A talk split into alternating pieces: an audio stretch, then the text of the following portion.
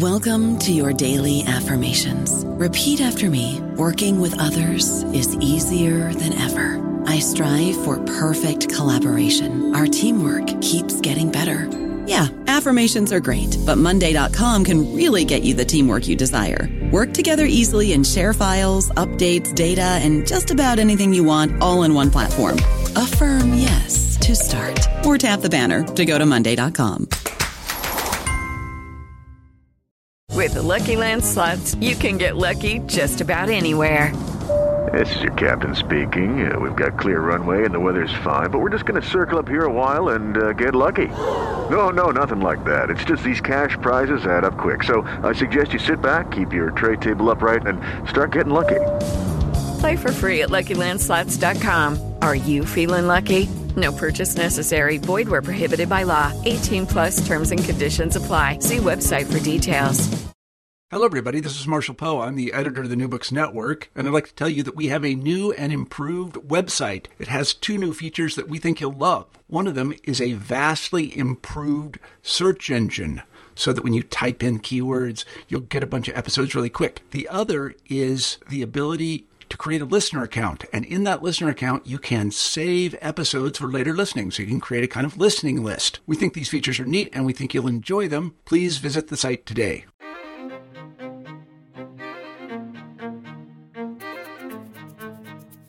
Hello, everybody, and welcome back to New Books in Native American Studies, a podcast channel on the New Books Network. I'm your host, Annabella Breck, and today we'll be talking to Megan Kate Nelson about her new book, The Three Cornered War The Union, the Confederacy, and Native Peoples in the Fight for the West. Megan Nelson, welcome to the show. Thank you so much. Thanks for having me.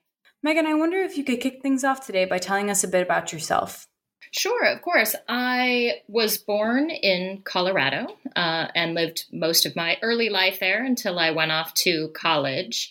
Uh, did my undergraduate degree in history and literature at Harvard University, and then taught for a little while, uh, taught English classes on the secondary level, and then went off to grad school at the University of Iowa uh, in American Studies. So all of my training has been interdisciplinary, which I think has shaped a lot of my work in that I am very happy um, and open to using a wide variety of sources in all of the work that I do, um, particularly as I started to focus in my dissertation work more on um, environmental studies. I started to look at all kinds of different ways that we can access landscape histories, um, including personal on the ground experience and scientific data, meteorology, things of, of that sort. Um, so I started my career as, uh, as I was saying, as an environmental historian of the Southeast. And my dissertation was a cultural history of the Okefenokee Swamp in southern Georgia and northern Florida. And from there, as I was mucking around in the swamp, I noticed a lot of ruins in their midst, and so became really interested in destruction as a process and as an idea and a lived experience. And that propelled me into my second book, um, Ruin Nation, which is about the Civil War uh, and d- four different kinds of destruction um, involved in that conflict, um, which was the destruction of cities and houses and forests and bodies. Um, and I think if you talk to most people who do Civil War history, once you start doing it, it's very hard to stop. Um, so um, I continued my Civil War work into my third book, which is um, the book that we're going to discuss today, The Three Cornered War.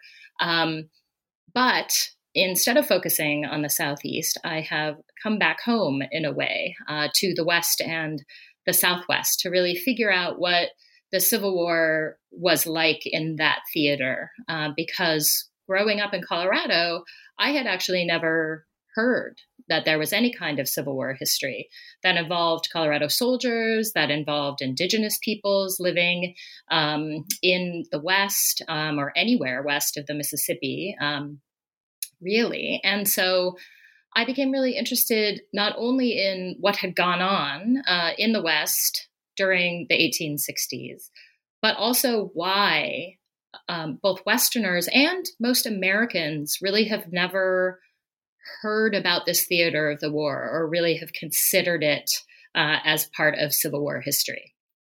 Great, thank you for that. And how did you come to write The Three Cornered War? So this this was part of my process. Um, as I was saying, I kind of was embroiled in Civil War history, not only writing Ruin Nation, but also teaching a lot of courses um, to undergrads and graduate students in Civil War history. And when I found out that there were these couple of battles, um, Valverde, Apache Canyon, and Glorieta Pass, between Union and Confederate soldiers, I really was I was shocked uh, to hear about that. Um, shocked to know that there were Colorado soldiers involved in that. And then as I started to research it, um, I became really aware that this was much larger than just a handful of battles between Union and Confederate soldiers. This was, in fact, as the title of the book suggests, uh, a three cornered war between the Union, the Confederacy, and Native peoples. And that particularly Apaches and Navajos were very deeply involved um, in fighting for control over the West. And so this is what kind of led me to the larger topic and trying to convey the fullest possible history of the Civil War in this region, uh, which really took place between 1861, the summer of 1861, and the summer of 1868, which is a much longer trajectory than most Civil War historians. Um, uh, and a lot of military historians will accept. Uh, but part of this recent move um, toward considering other theaters of the war and toward uh, looking at multiple kinds of participants in the war is, in fact, a broadening out not only of ge- geography, but also of chronology. So we don't necessarily abide by the traditional Civil War chronology of the firing on Fort Sumter in April of 1861 to Appomattox in April of 65. So um, the timeline in the Three Cornered War is uh, longer um, and has different kind of pinpoints uh, where the war in the West really turns um, and you know sort of important moments um, that shape its trajectory the history of the American Civil War in the Continental West, as you show in the book and as you just explained to us so well now, is very vast in scope. Yet, driving your book about this vast historical landscape are the experiences of nine individuals. Why take this approach? So, I figured out two things early on um, in the research process. Uh, one was that there were many different stories to tell uh, about the Civil West. There, were, it had a lot of moving parts. There were a lot of communities involved. They were moving all over the West at different points. They were coming together in different places and times.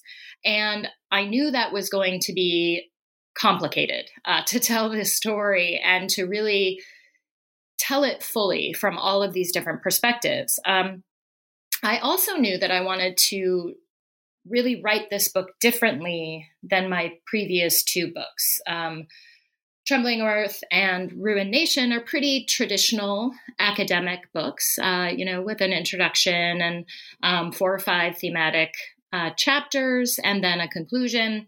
And they're really quite argument driven um, because that is the academic style. That was how I'd been trained um, and how I'd learned to write about history. So I at this point wanted to write this book differently. I thought that it had trade potential in that i thought that i could pitch this idea um, to an agent and an editor and get a contract uh, with a publishing house that did a lot of trade book history to sell to more general readers.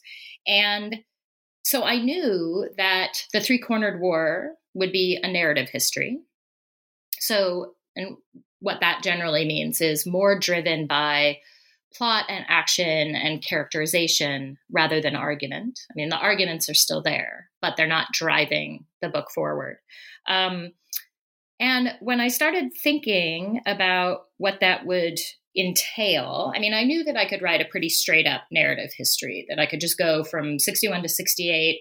Uh, write a series of chapters involving all of these people who I wanted to write about. But I wanted to kind of challenge myself as a writer. I had also, by this point, um, left academia. I had decided that I wanted to write full time. So I had no real investment in, in writing in a traditional academic way. And as I was thinking about how to organize the book and what the best way might be to really bring readers in and to put them on the ground in the Southwest um, with all of these major players and the conflict, I had actually been reading and watching um, the Game of Thrones um, series and had been sort of amazed at why I when I turned to the novels, I was kind of amazed at why I was continuing to read them because normally I'm not drawn to really violent and misogynistic fiction. And so I was like, why am I still turning these pages? This is insane. Um, and that's when I kind of looked at the structure of the novels and what George R. R. Martin is doing, which is so genius. And a lot of other fiction writers actually use this I mean, have been increasingly using this narrative strategy is to give you multi perspective narration so that you are moving from one person. Um, you'll have a chapter on one person, then you'll move to the next. You'll come back um, to major characters later. Um, and what this means is it really creates a sense of anticipation in the reader, um, while also simultaneously giving the reader this really in depth look at one person and what that person's doing, what their community is doing. Um, it allows you to really do some pretty deep description uh, on landscape and movement and what people's lives are actually like. Because I think that's what's missing in a lot of, of history, especially if it's really argument driven, is that you know sometimes these big ideas and these movements and actions kind of happen and we don't really find out a lot about the lives of the people you know who are actually doing these things and experiencing these things. Um, you know what did they eat? What did they like? You know what how did they experience uh, really cold winters? Um, you know they're the people in the past obviously but they they lived as we live you know? So we find these kinds of things interesting uh, if people's instagram feeds are any indication um, what they like to eat and where they like to go um, and the things that kind of motivate them we're really interested in. And so um, so what i decided to do was to take my nine people and structure the book, uh, much like Game of Thrones, through multi perspective narration. So if you look at, uh, at the table of contents, which I think you can um, do online, uh, you will see that each chapter is named for a person in the book, except for there are three chapters that are not, and those are battles in which multiple people uh, in the books come together. So in those chapters, you'll see these conflicts on the ground again from multiple points of view. Um, and what was also driving kind of my choice of these people, I wanted to um, be able to talk about every single kind of campaign and every movement happening in the Civil War West, which is why you know there are nine people.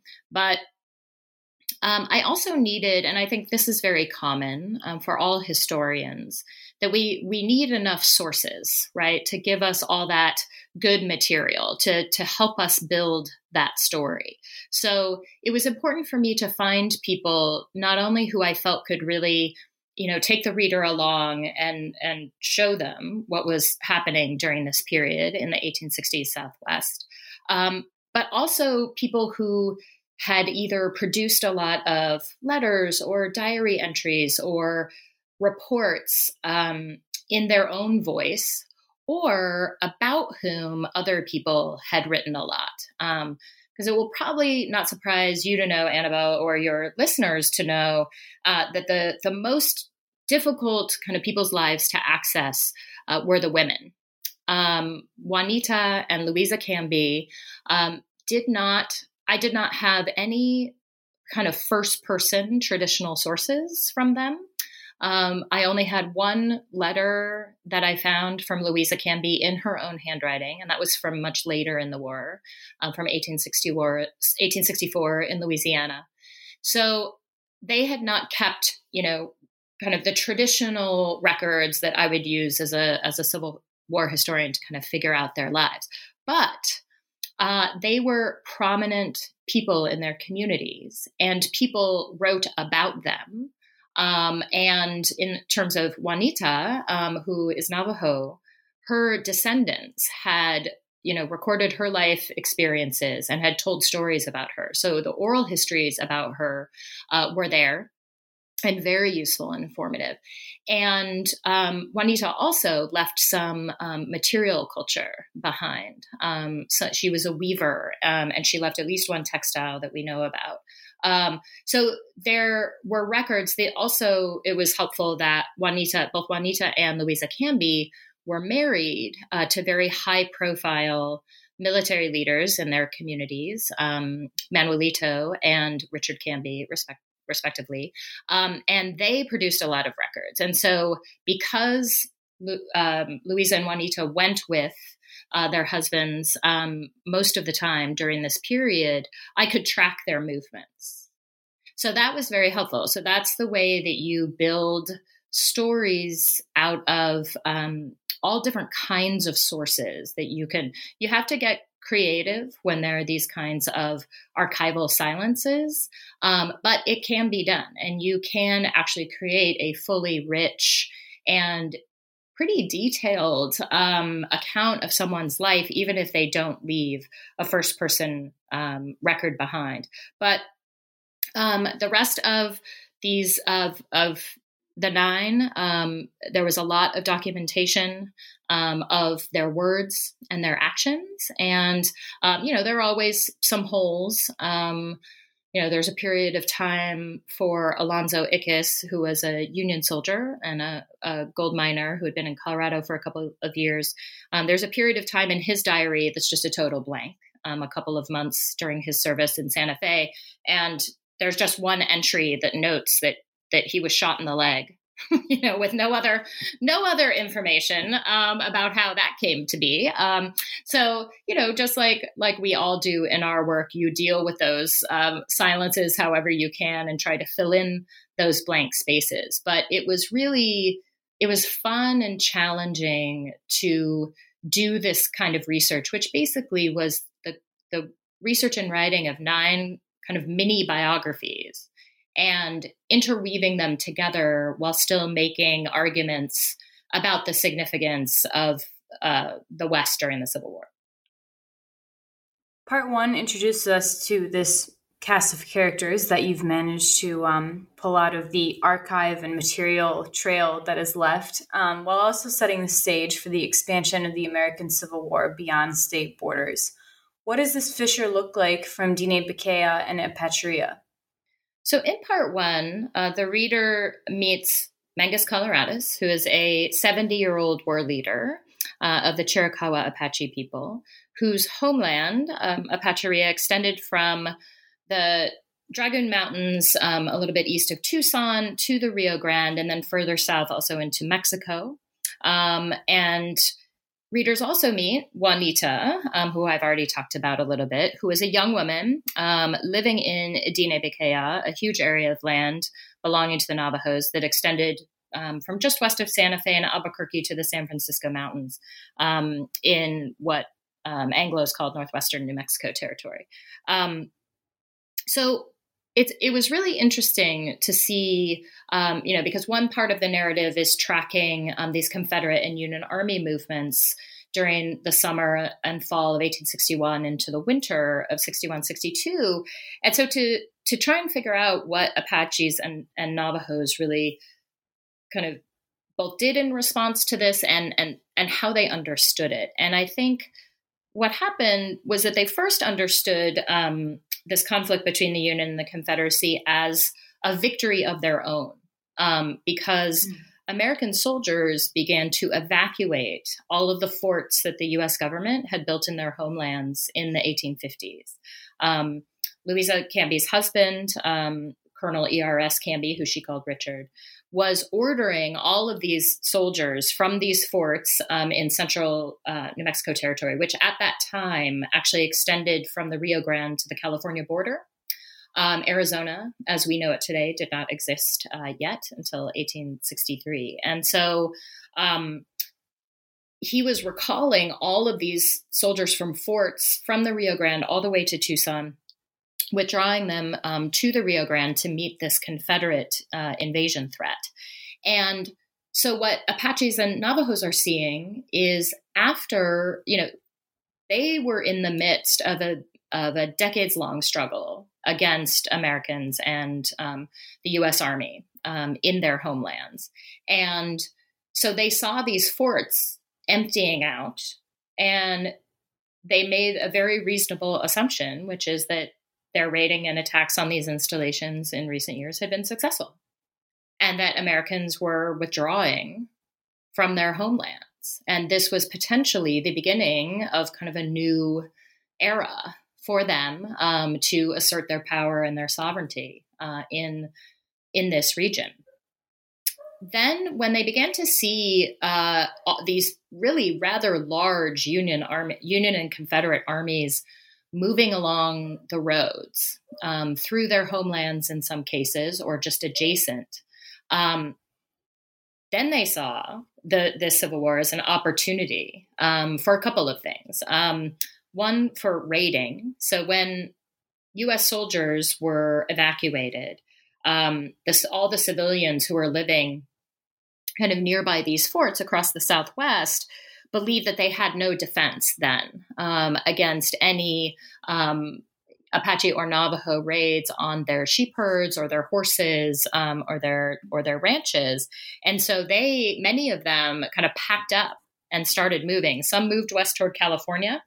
Other moved, others moved east toward the Rio Grande. Um, and when they hit the road like that, they actually made themselves quite vulnerable um, because in a desert landscape, um, like there is in the Southwest, there are lots of open, really open spaces with no real protection.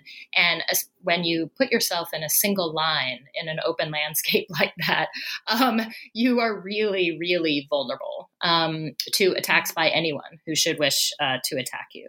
So there, the, both Apache and Navajo raiders had opportunities um, to do as they had done um, for many years, which was to make quick strikes um, on enemies' positions to siphon off a lot of animals that they would later use um, to shore up their trade relationships in the region. Um, and they did this uh, in relation to civilian wagon trains, and then they also uh, began to um, raid Union and Confederate wagon trains and army camps and corrals. Um, and these were the real boon because um, it, it's kind of hard to imagine, especially when we, we think about the Civil War in the East and the many tens of thousands of soldiers that are on the move during that conflict. In the West, the armies are much smaller. They're about three, two to three thousand men um, on the move uh, on either side uh, or on both sides. Uh, in the early 1860s. But in the context of the Southwest, this is a huge number of people. Um, when the Confederates come from Texas, they march um, almost 700 miles from uh, San Antonio, Texas, to El Paso, and then north um, to Fort Thorn in New Mexico Territory. And they have 3,000 men, which means around 3,000 horses and a, a cattle herd of more than 3,000 animals. And again, all of them are kind of strung out along the road um, in order to manage water resources. And they were just getting, the soldiers record this in their diaries, they're getting attacked very regularly. Um, uh, the Confederates, mostly by Apaches and sometimes Comanches on the road, um, and then Union soldiers by Navajos um, and some Mescalero Apaches. So they have the Civil War creates these conditions um, for Native peoples in the region to really accelerate um, a practice that they had already been engaging in again for years and was the kind of central point in their economic relationships um, with other Native peoples and with Hispanos in the Southwest. Um, it was also an opportunity for revenge. Um, Apaches in particular had been had declared war against Americans um, in February 1861 in the wake of a, um, a dispute and a, a, conflict in at Apache Pass in what is now Arizona um, in in that February when U.S. soldiers had come after um, Cochise and and the Apaches who were who were there and accused them of kidnapping a young boy who had been uh, living on a ranch closer to Tucson. And, um, you know, Cochise had done nothing of the sort, the sort, but he had promised to investigate. Uh, but the, U, the U.S. soldiers had taken some members of his family hostage um, and tried to take him hostage. Um, and what followed was a was a pretty bloody but short um, battle. Um, the U.S. ended up um, hanging several um, Apaches from the trees at Apache Pass. Uh, and this uh, incident, which was remembered in, a, in Chiricahua um, culture as cut the tent, uh, really provoked um, Chiricahuas into an all out war against Americans. And so they were seeking revenge um, for that uh, kind of what they saw both as a, a, a betrayal and also um, an incursion into their territory, an attack on their people. And so this was an opportunity um, to take revenge on Americans, either civilians or military personnel, um, who were trying to travel through their territory. Um, and it was also an opportunity, I think, for them to exert their power and, in some ways, to to both reassert power and retake parts of their territory that they had lost um, to American incursions and fort bu- fort building um, during the 1850s. So when they saw all of these soldiers leave, um, many groups moved in. Uh, they either uh, looted and and um, destroyed the forts if the the soldiers had not done that already, um, or kind of occupied and used them in other ways. And you know these forts were were symbols of American military conquest. So for um, Native peoples to sort of take back these forts and to reintegrate them into their territories um, was an important step. So the Civil War is creating all of these conditions um, in the Southwest um, and really provoking a lot of different kinds of reactions and different scales um, among the indigenous peoples who live there. Obviously, Juanita, Mangas Coloradas, and other Indigenous peoples have a very different view of the conflict than characters like John Baylor, James Carleton, and John Clark. Their respective commitments to the Union and the Confederacy obviously set these actors apart. Yet, when the reality of American imperial ambitions are added to the mix, the lines between Northern and Southern begin to blur. How do these imperial aspirations and objectives shape military initiatives on either side? Yeah, so so this is one of the interesting things. I mean, white Northerners and Southerners shared many of experiences and attitudes toward warfare during the Civil War in general. Um, this is one of the things I found out while researching my previous book on on destruction is that that white Northerners and Southerners saw destruction in very similar ways. Um, they also shared this idea that the control of the West would provide a couple of really important things. Um, first, gold. Um, so, you know, that was always important. Money was important. It takes money to fight wars. Um, trade in terms of control of Pacific ports. And this was especially important for the Confederates because they really needed to be able to ship their cotton um, out of some kind of port, and their ports in the in the Gulf and the Atlantic were being shut down um, by a U.S. naval blockade already very early in the war. So they wanted to control those Pacific ports, um, and also for both Northerners and Southerners, they really saw the West as a central feature of their vision of the future. So for the Confederates, they really wanted to have this continental empire of slavery, uh, where slavery would expand all the way to the Pacific, and then possibly, once they defeated the Union, could expand southward uh, into Mexico and Latin America. Um, for the Union, the West became the center of an empire of free labor. So after they defeated the South, then the Union would um, kind of reestablish um, its continental empire and build it on um, the distribution of land and free farming. Um, for both of them, these visions uh, were without indigenous peoples, right? They were just completely erased um, from this vision of the future. And so um, their actions in the West really rested on eradicating or removing Native peoples from their homelands um, across the West.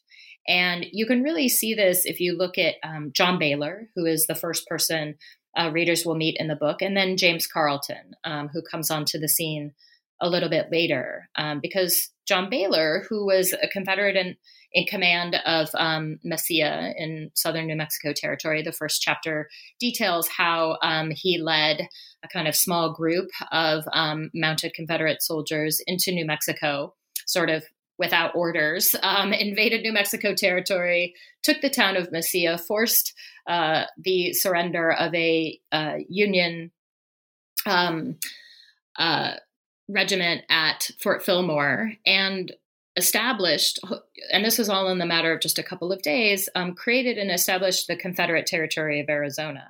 Uh, and he saw Indian campaigns as part of his purpose in the territory. He had been, um, you know, it was kind of loosely called a Texas Ranger during his time in Texas and had really become um, an enemy of Comanches in particular. He had edited a newspaper called The White Man, um, and he had ridden around the country kind of whipping up kind of local furor against um, Comanches. And so, he saw himself as as an Indian fighter, um, and he saw part of the purpose of the Confederates was to not only take um, the Southwest and then the Greater West for the Confederacy, um, but to also exterminate or remove Native peoples. So he did a lot of things in support of that goal. He sent Sherod Hunter um, and Company A of the Arizona Rangers westward along the Butterfield route, which went right through the center of Apacheria, um, sent him to go take Tucson and told him to just fight and defeat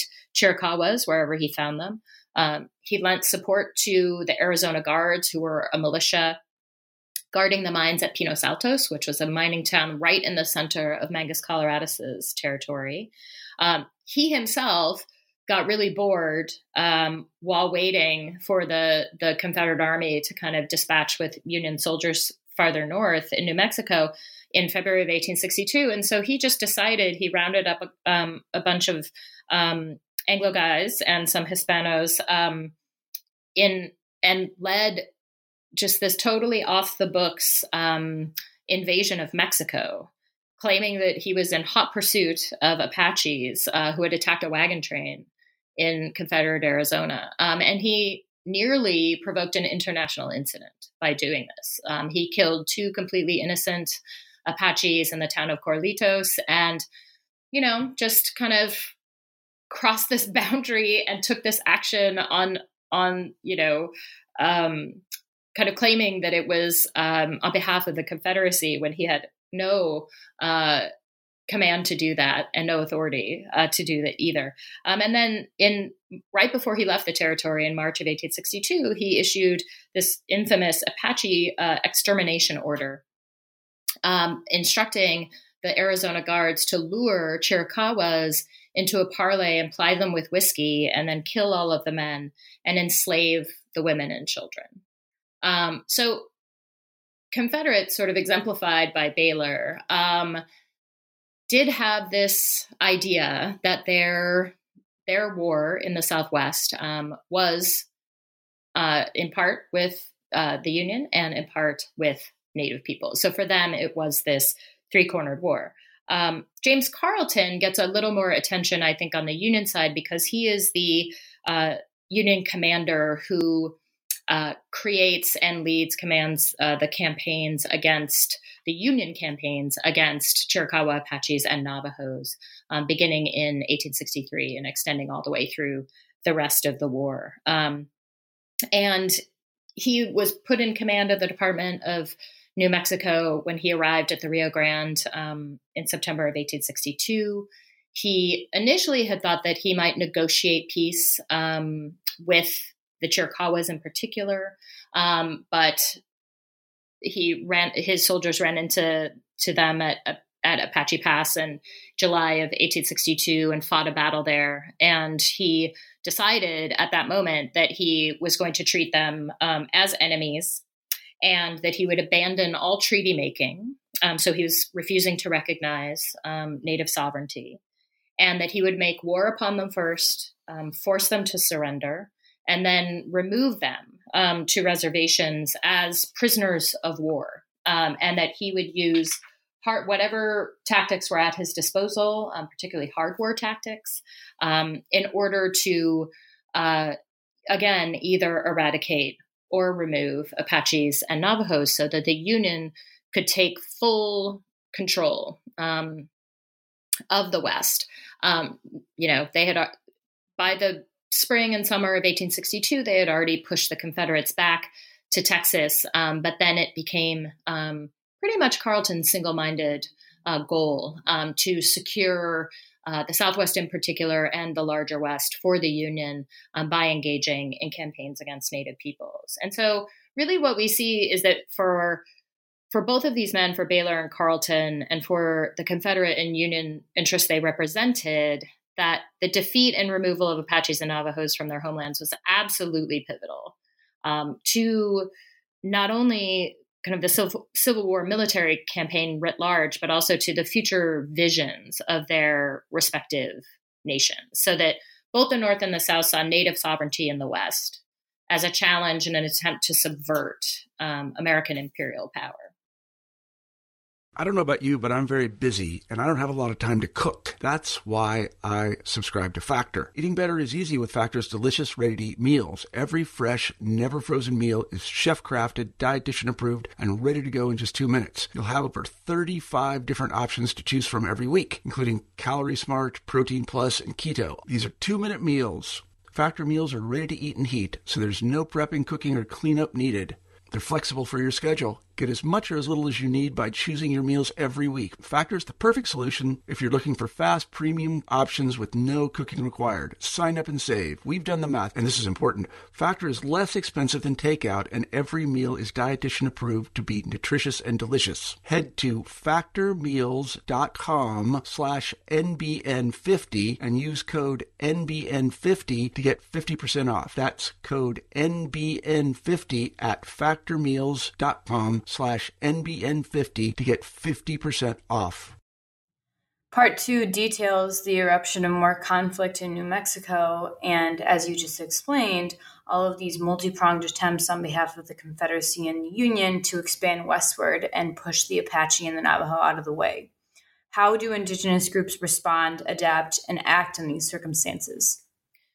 So, I think the important thing to remember is that indigenous groups across the region responded in a lot of different ways. I mean, as we know, there was not one unified kind of Indian America um, at any point um, in in our history or during the Civil War itself. So this meant that indigenous groups engaged in the Civil War in different ways on different scales, kind of across the continent, even um, in the East as well as the West, um, and in kind of the, the Trans Mississippi Indian Territory in particular. Um, you know, some some groups had little or no contact with Union and Confederate troops, and the, the their experience of the of the Civil War was was really minimal. Um, others, like the Dakota and Minnesota and the Navajos um, in in New Mexico and Arizona, engaged in full scale war. Um, others kind of had a had a mix of responses. Um, when Carleton first came through Apacheria, um, he was coming from California. Um, his campaign was meant to meet uh, the Confederate soldiers along the Rio Grande and help um, Canby and the Union soldiers already there to de- fully defeat them and push them back into Texas. Um, Carleton had had amassed uh, an army of about two thousand men um, in Los Angeles by December of 1861, but he was delayed um, by this massive uh, weather event, um, the six week rainstorm um, that completely inundated California and it made them, Southern and Northern California, and it made it incredibly difficult for them to move. And so Carleton's um, column actually didn't start moving until March and April of 1862 when the Confederates were already kind of on their way out of you know retreating back through New Mexico toward Texas. Um, but he was on on his way and it and his march necessitated um, crossing Apacheria and he made it uh, to Tucson by July um, but because of the nature of the desert and this is where you see kind of my um, my position as an environmental historian, really making this argument that the the desert itself really shapes the conflicts in this region um, among all three groups: the Union, the Confederacy, and Native peoples. Really shapes it in a much stronger way than a lot of other environments do in other theaters of the war. Um, so, in order to manage water supplies, Carleton um, was using a method of of um, staggering, so that he was just sending smaller uh, groups forward um, every couple of days, so that water supplies along the way would not be depleted. Um, now, this was An ex- extremely good tactic um, from his point of view, and it actually resulted um, in very little loss of life from either dehydration um, or exhaustion along this incredibly long march um, from Los Angeles to the Rio Grande. Um, but what it meant is that that from Tucson, Carleton was sending forward sort of initially these small groups in the summer of 1862, and they were entering a Apacheria in only groups of maybe 100 or 200. And those were numbers that the Chiricahuas really liked and saw in their favor, which is why we have so many um, kind of confrontations and battles um, at Apache Pass, which is uh, the site of Apache Spring, which is the only water source uh, between the Dragoon Mountains um, to the west, um, and um, a spring that kind of uh, rises up in the Cook Mountains um, further to the east. And so anyone moving through that country has to go through Apache Pass in order to get water, in order to survive this march through the desert. So Carleton sending these these men um, through, and Chiricahuas at Apache Pass are initially are responding in a, in a couple of interesting ways. I mean, the first people to come through are a very small group of three uh, riders who are carrying messages for uh, Colonel Canby um, from Carleton, and you know, it, there's only three of them, so the Chiricahuas choose. Um, uh, a violent response in in that case, and they um, attack this small group. They kill uh, Chavez and Wheeling, and and Jones kind of rides for it and gets away and is ultimately captured by the Confederates um, along the Rio Grande. Um, just a week later, another contingent um, who are out on a reconnaissance um, under Edward Eyre, a slightly larger group, um, come to Apache Pass. And at this point, Cochise, who is there, decides that he'll have a negotiation and so they have a parley, and he and in that he learns something very interesting, which is um, Eyre tells him that Carleton is at Tucson with a huge army, and and this is something new. There had not been um, there had been a lot of movement coming east to west through Apacheria, um, gold miners in particular, but also military personnel moving that way. There were mail coaches and some migrants moving the other direction. But this is really the first time that Chiricahuas are seeing a massive army uh, come from this direction um, through their territory. And so uh, they do, uh, the Chiricahuas do kind of capture a couple of soldiers and do kill them, but Eyre decides not to stick around. And so there's no battle at that point. But it's an interesting sort of approach um, on Cochise's kind of part um, to sort of see what the situation is. Because I think he could tell at this point that this was unusual and and it was also at this point that he sent out writers uh, to other leaders of other Chiricahua bands to come and help him. And so he sends word to Mangas Coloradas. Um, Mangas Coloradas comes with um, all of his fighting men to Apache Pass, um, and this is where the battle um, occurs on July 15th and 16th of 1862. Um, and again, this is a slightly larger group, but not um, overly large, of California soldiers led by Thomas Roberts. And there's a pitched battle, you know, for two days trying to get access um, and control of Apache Spring. And the battle actually ends up, um, even though it was pretty evenly um, matched, uh, the Chiricahuas end up losing control of that spring um, in the end, and Mangas Coloradas is injured. And from this point on, this kind of shifts um, Chiricahua strategies in the region because uh, they no, no longer have access to this pivotal resource. Um, when Carleton comes through a couple weeks later, he leaves a very large contingent of soldiers there to build uh, what be, what would become Fort Bowie. Um, so the Union has control of this water source um, for the rest of the 1860s. Um, Cochise kind of goes off, uh, establishes a strong a stronghold in the Dragoon Mountains, and and operates kind of around there and in Mexico. Uh, Mangas Coloradas uh, is taken to Janos in Mexico, where a surgeon operates on him, and he survives this operation. Um, you know, he's this 70 year old man, and he's been in many, many fights through his life, and he has survived them all. It's sort of amazing. Um, and he decides to return in the in the fall of 1862 to his stronghold, which is further east in New Mexico, and decides that with winter coming on that he is going to negotiate. And he sends word to Carleton. Carleton refuses to negotiate with him. And then Mangas Coloradas does something pretty interesting, which is he goes to the town of Pinos Altos, um, the mining town, and asks to speak with some people there, some miners and other um, officials, and you know talks with them about the possibility of of a peace agreement just with the town, which is an interesting kind of approach uh, because you know he wants to have uh, you know he wants to be able to plant his crops and he wants them wants to be able to have um, you know sort of peaceful winter um, with his family and not have to worry about these miners either encroaching on his territory or attacking his camps. Um, so the miners agree because they also would would like peace. And so Mangas Coloradas goes to try and convince um, several of his other uh, fellow leaders of Chiricahua bands, including Victorio and Geronimo, um, to sign on to this peace treaty with him. So here is another uh, strategy, and Mangas Coloradas used this strategy a lot during his lifetime. He did not always, um, you know, war was not always his first act. Um, he often um, negotiated with people either in official treaties or or just agreements. Um, he often had a very kind of rational wait and see approach. Um, sometimes he talked with uh, Indian agents and received rations.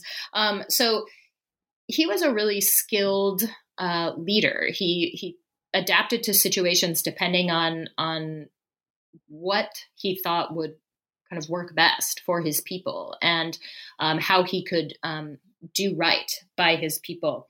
Um, and in this case, uh, that kind of attempt to make peace and to kind of settle into some sort of established, nonviolent, maybe a trade relationship, or maybe just the relationship of uneasy neighbors uh, in Apacheria uh, with these um, Anglos and, and Americans, um, you know, this actually backfired on him um, because in the end, they ended up betraying Mangas Coloradas, arresting him um, and taking him to Fort McLane, um, which is a little further south, um, because unbeknownst to to Mangas Coloradas, James Carleton had officially launched a campaign against him and the rest of the Chiricahua Apaches. So there were hundreds of California column soldiers kind of on their way to southern Apacheria um, at this moment that he's trying to to galvanize Chiricahuas for a peace treaty. Um, the Americans are very much intent in, on making war upon him. And we see that come to fruition in part three, which recounts a particularly cataclysmic moment in the Civil War in the West, and that is the death of Mangas Coloradas in 1863 at the hands of Union officers. How does this transform the Union's war against Apacheria and Apacheria's war against the Union? Yeah, so when a when Mangas Coloradas comes in um, to have a meeting with um, the miners at Pinos Altos in January of 1863, you know, he thinks he's he's coming there to negotiate a peace treaty, and uh, he approaches the camp, and a bunch of soldiers kind of rise up around the out of the brush and point their guns at him and take him prisoner. And he, you know, warns off his people and tells them to get out of there, um, to basically go back um, to their homelands. Victorio, uh, who was Warm Springs Apache, was with him. Um, Geronimo had had said that he would be with him, but he would wait it out um, at Steins Peak, which was further west. So Geronimo was not present. Um, but they only took Mangas Coloradas prisoner took him to Fort McLane, um, where he met um, Joseph Rodman West, who who Carleton had sent uh, to lead this campaign against the Chiricahuas. And, and, you know, West couldn't even believe it. I mean, the campaign hadn't even really started yet. And already they had been able to capture Mangas coloradas. Um, I, I, think West was pretty astonished by this. And I think he thought uh, that what that meant was that the, the campaign was over, that the Chiricahuas, um, you know, with the capture of their of their most prominent war leader, would kind of give up. Um, and but they really underestimated um, and completely misunderstood the nature of of Chiricahua society. Um, and you know, this was part of part of their problem as well. But uh, Mangas Coloradas was was taken prisoner and and put in a kind of ruined building. Fort McLane had been destroyed when when American soldiers had left it um, in 1861, and soldiers began to torture him that night. They were throwing rocks at him. They were um, kind of heating up their bayonets and pricking his feet. Uh, and when he kind of rose up to object and you know say, "I'm not a child to be trifled with," um, the soldiers shot him uh, and killed him. And so that was the kind of first action was the murder of Mangas Coloradas. Um, the official story was um, among you know Union officers. Joseph Rodman West wrote to Carleton that um, Mangas Coloradas was shot while trying to escape, um, but mm.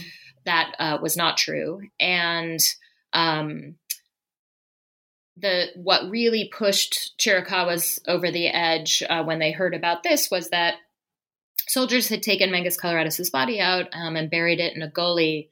Um, but a couple days later, a regimental surgeon had gone out um, and dug him up, and then uh, brought him back um, to the tent and, and, cut off his head and boiled it uh, in a big black kettle in order to um, have the skull which he later sent. He, he carried it around with him actually for several years in the Southwest, and then he sent it um, eastward to a phrenologist to study it.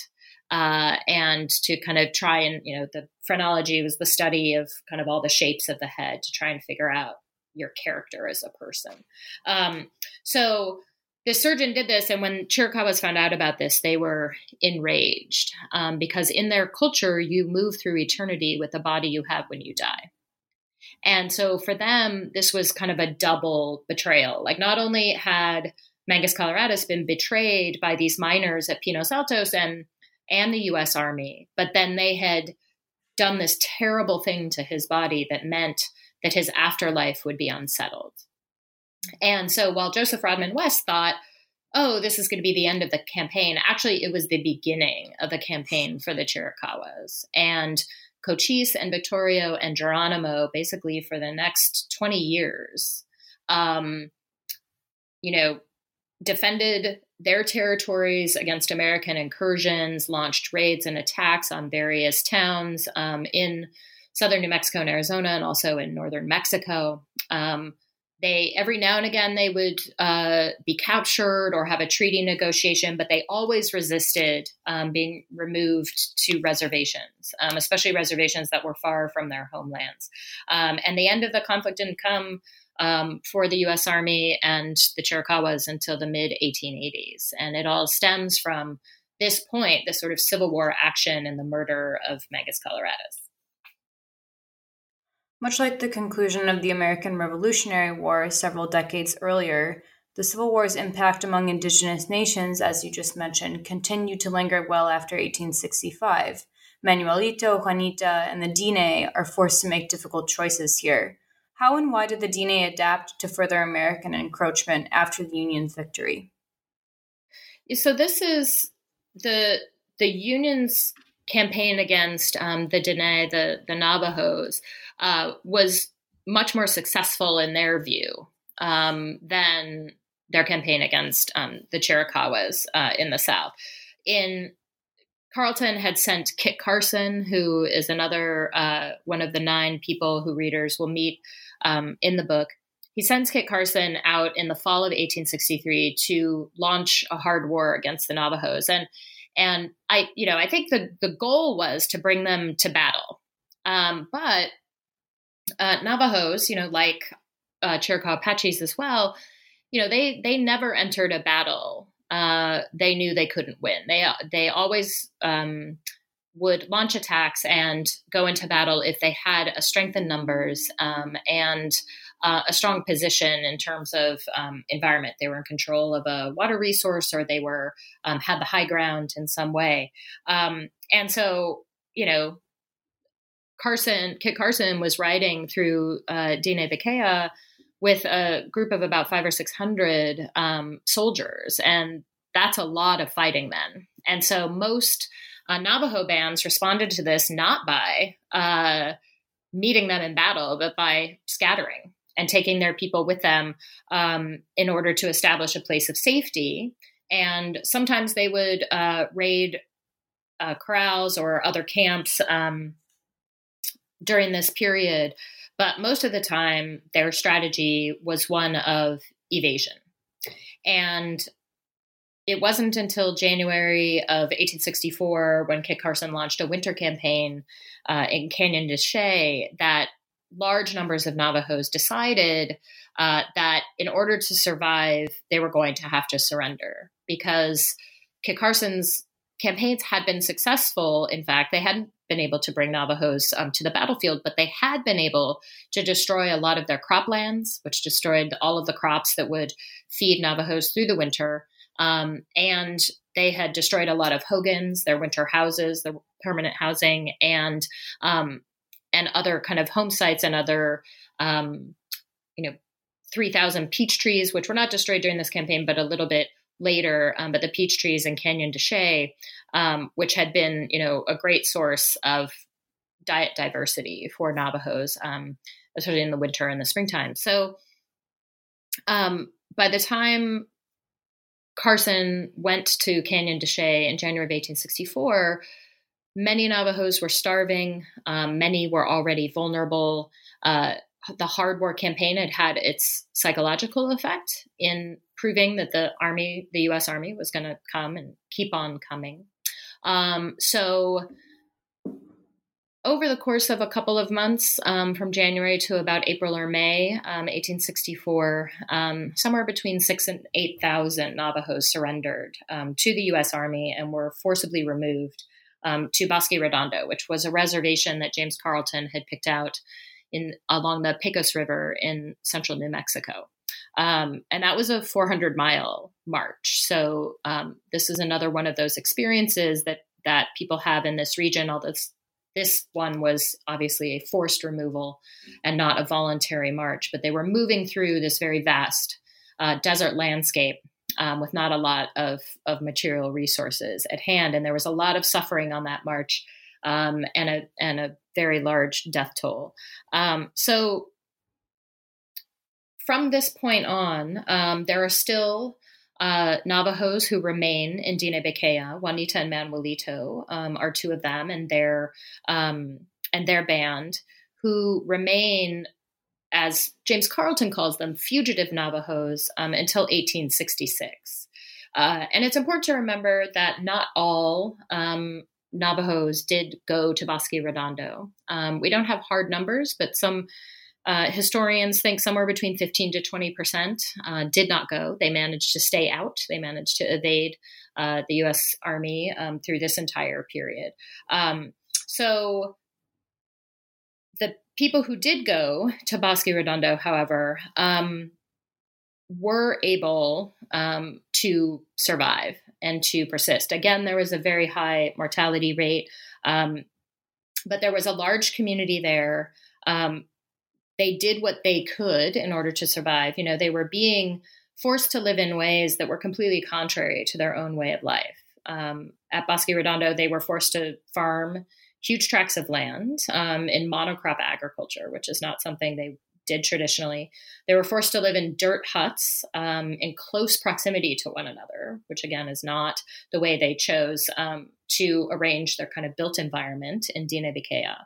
Um, they had to adjust to eating rations, which were kind of flour based, which is not something that that they were used to eating, um, but they adapted to that.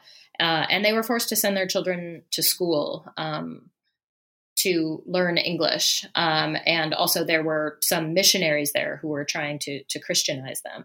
Um, but they resisted in a variety of ra- a variety of ways. Um, they counterfeited ration tickets. They manipulated um, the labor system to procure more, more, food from the Union Army.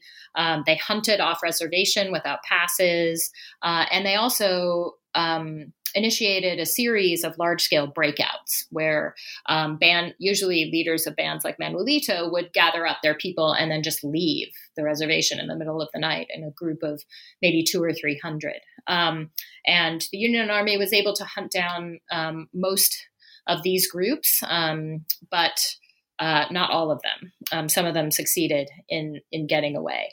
Um, they also, whenever Bosque Redondo became controversial quite early on, mostly because it was um, incredibly expensive. And so the US Congress was really interested to know why it was costing so much to incarcerate um, what became, you know, around between eight and 10,000 um, Navajos in this place. And so there were a lot of congressional representatives who came in over the course of a couple of years in the 1860s to kind of check out the situation.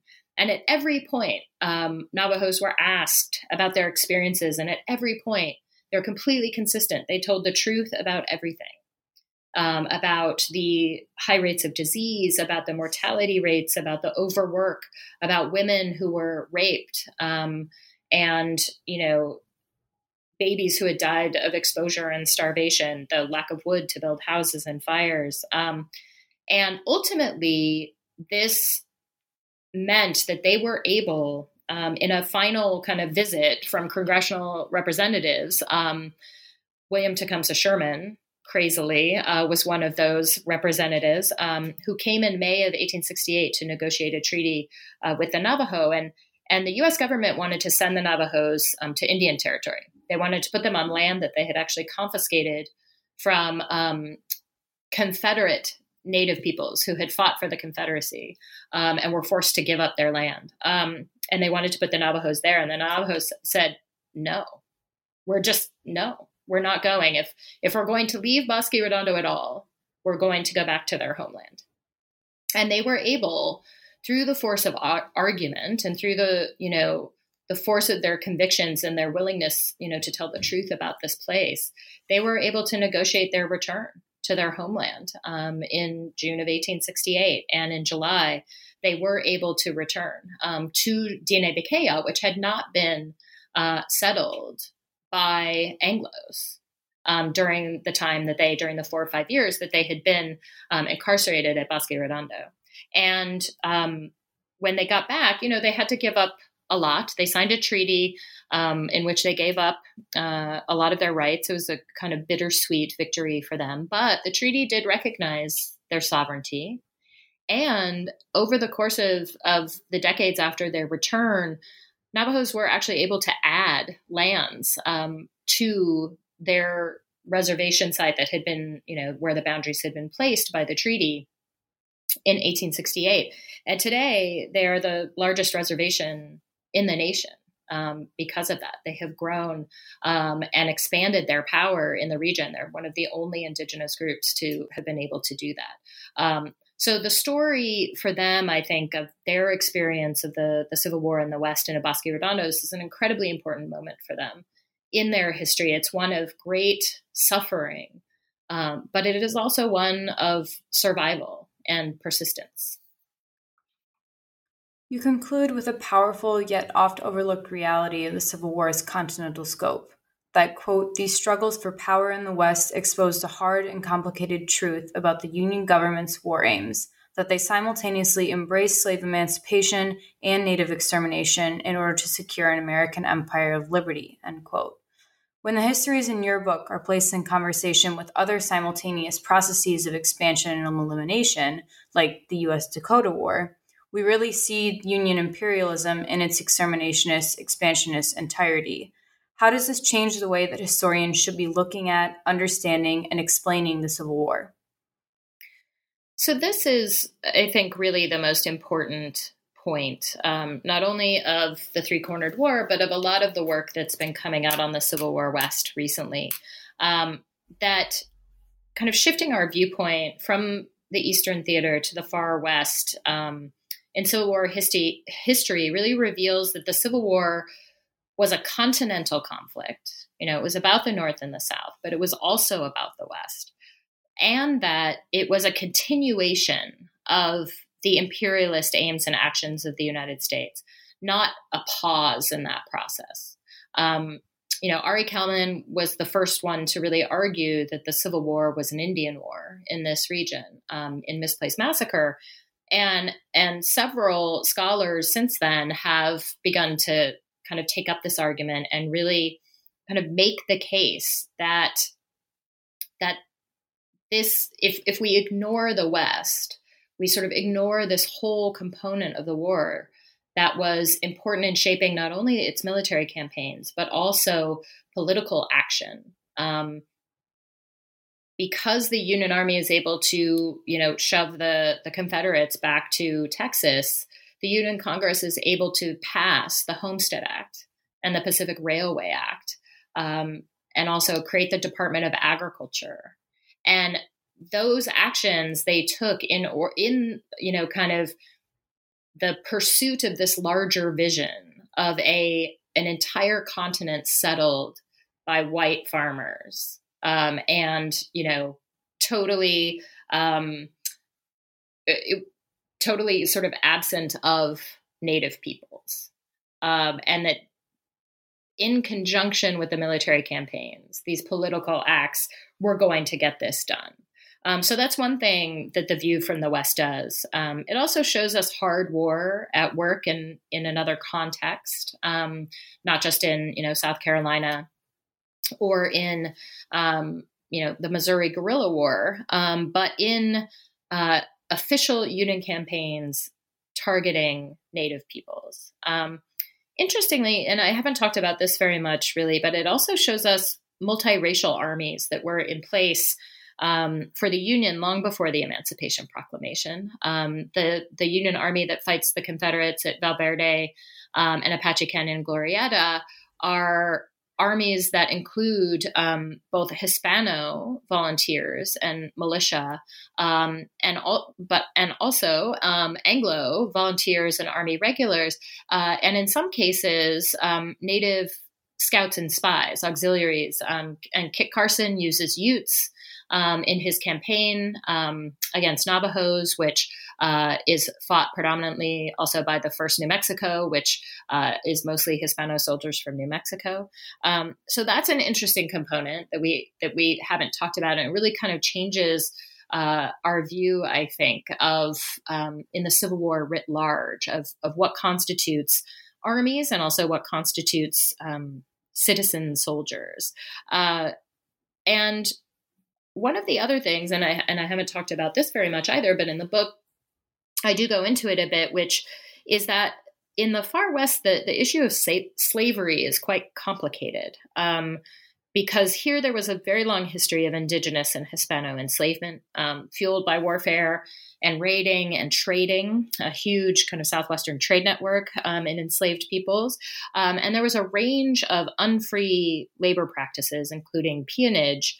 And this is one of the reasons, actually, that Henry Sibley and the Confederates thought that once they got into New Mexico, that Hispano New Mexicans would be amenable to an alliance uh, with the Southerners um, because they were slave owners. Um, so it, that turned out to be a wrong assumptions, uh, mostly because um, Hispano New Mexicans hated Texans more than they loved slavery. Um, but they had they had passed a pro-slavery law in 1859. They later got rid of it. They repealed it. Um, but many Hispanos kept their their Navajo and Apache slaves until 1867, when the federal government felt they had to actually pass this act called the Peonage Act in order to enforce the 13th Amendment in New Mexico territory. So here again is a much longer sort of time frame um, if we're thinking about uh, the history of emancipation during the Civil War. If you bring the West into it, it brings in a kind of different viewpoint that really complicates uh, the trajectory that we're used to talking about. Um, so I think when we see the war from this this region that not many people know about, um, that you know is often ignored in military history, is actually most Civil War histories, if you look at a book and, and it's either a general synthesis or history of the war or a textbook, the map of the war actually ends in Texas. It sort of cut, it cuts down sort of pretty neatly almost along the 100th meridian. Like, like the half of the country doesn't even exist uh, during the war. So of course nobody thinks that anything happened um, in in this part of the continent because they're not actively seeing it. Um, but when we redraw that map, when we put the you know the Pacific coast and um, the Northwest and the Southwest and the you know Rocky Mountain Plains back into this picture, I think it creates a much more a, much fuller and more complete um, and more complex image of the Civil War and its aims. Well, Megan, we've taken up a lot of your time. Before we wrap up, I have one last question for you. What are you working on now? So, I uh, have just started writing the next project, uh, which is called This Strange Country uh, Yellowstone and the Reconstruction of America. Uh, so, it is in some ways kind of a sequel to the Three Cornered War. Um, in that it is the story of the 1871 scientific survey uh, to Yellowstone, uh, which culminated in the 1872 Yellowstone Act, which created the first national park in the world.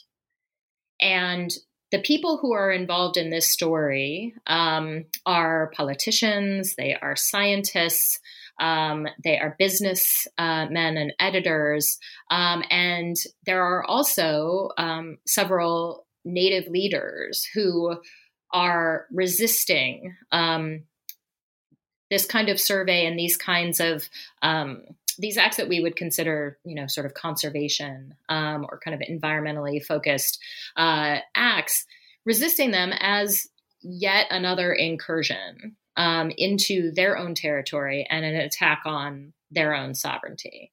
Um, so I'm investigating in this um, in this book again a lot of these complex uh, interactions between different communities in the West, um, sometimes violent, sometimes not, um, but all trying to exert power and control over a place um, and use it to, to define define not only their own kind of um, boundaries of power, but define who they are as a people. Megan, that sounds like another important project. I want to thank you for being on the show today. I really enjoyed it. Take care. Thanks, Annabelle.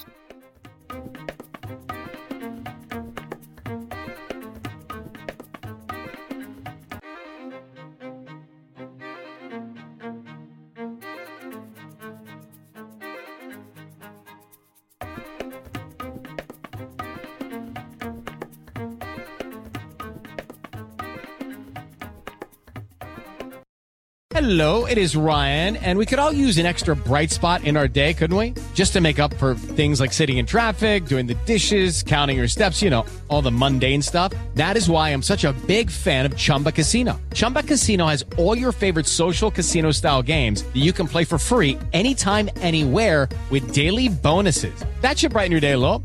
Actually, a lot. So sign up now at chumbacasino.com. That's ChumbaCasino.com. No purchase necessary. VGW. Void were prohibited by law. See terms and conditions. 18 plus.